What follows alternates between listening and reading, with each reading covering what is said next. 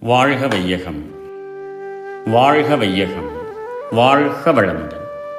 வேதாத்ரி மகிழ்ச்சியின் உலக சமாதானம் கவிதை எழுபத்தி ஒன்று. கூட்டுறவு முறையில் சாப்பாட்டு விடுதிகள். வீட்டுக்கு வீடு சமைத்தொண்ணும் செய்கை வீண் செலவே. இதனை எதிர்காலத்தில் நாம் தீட்டுகின்ற திட்டத்தில் முதன்மையாக திறமையுடன் ஆராய்ந்து திருத்த வேண்டும். கூட்டுறவு முறையினிலே சமையல் வேலை குறைந்த செலவில் நடத்தி பழக வேண்டும். நாட்டுப்புறங்களிலும் இந்த திட்டம் நாளுக்கு நாள் பரப்ப முயல வேண்டும். சாதி மத சம்பந்தமான பல பிணக்குகளால் சமமாக உட்கார்ந்து சாப்பிடும் வழக்கமில்லாத மனித இனத்தில் சிறுக சிறுக இந்த பழக்கத்தை ஏற்படுத்தி இத்துறையில் பெரும் அளவில் மாறுதலை விளைவித்ததற்கு இன்று உள்ள உணவு விடுதிகள் காரணம்.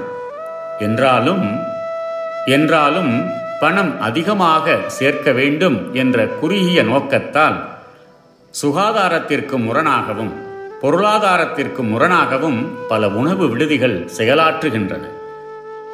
ஒவ்வொரு வீட்டிலும் ஒவ்வொரு வேளைக்கும் சமையல் செய்து கொண்டிருப்பது வாழ்க்கையில் பல துறைகளில் முன்னேறி வரும் மனிதனுக்கு கால விரயமேயாகும் எதிர்காலத்தில் இந்த குறையும் நீங்கியே ஆக வேண்டும்.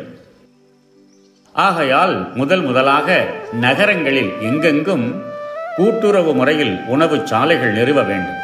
இந்த திட்டம் வேகமாக பரவ அரசாங்கமும் பொதுமக்களும் பூரண ஒத்துழைப்பு தர வேண்டும். வேண்டுபவர்கள் தங்களுக்கு தேவையான உணவை அங்கிருந்து அளவுடன் குறைந்த செலவில் பெறவும் சுகாதார முறையில் அனுபவிக்கவும் ஏற்றபடி இந்த திட்டத்தை அமுல் நடத்த வேண்டும். சமூக ஒற்றுமை சிக்கனம் ஆரோக்கியம் இதனால் அதிகரிக்கும். எல்லோருக்கும் பொருத்தமாக இருக்குமா ஒரே விதமான உணவு? என்று சந்தேகம் எழலாம்.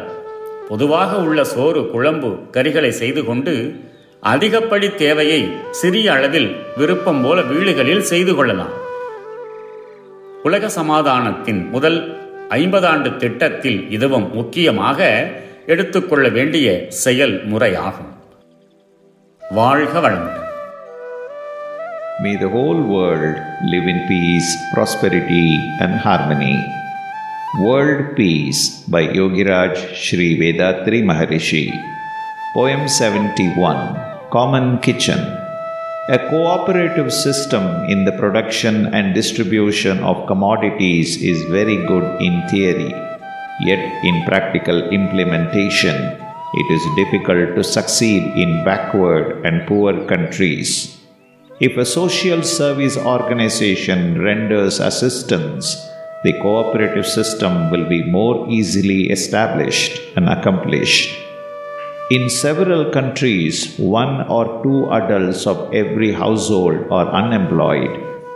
So, cooking food in every house seems to be easy and cheap. When the time comes that all adults are employed, cooking food in every house becomes costlier and a great burden. Now there are so many social service organizations. They can start the common kitchens on membership basis. Hygienic food at a fair price shall be available for all.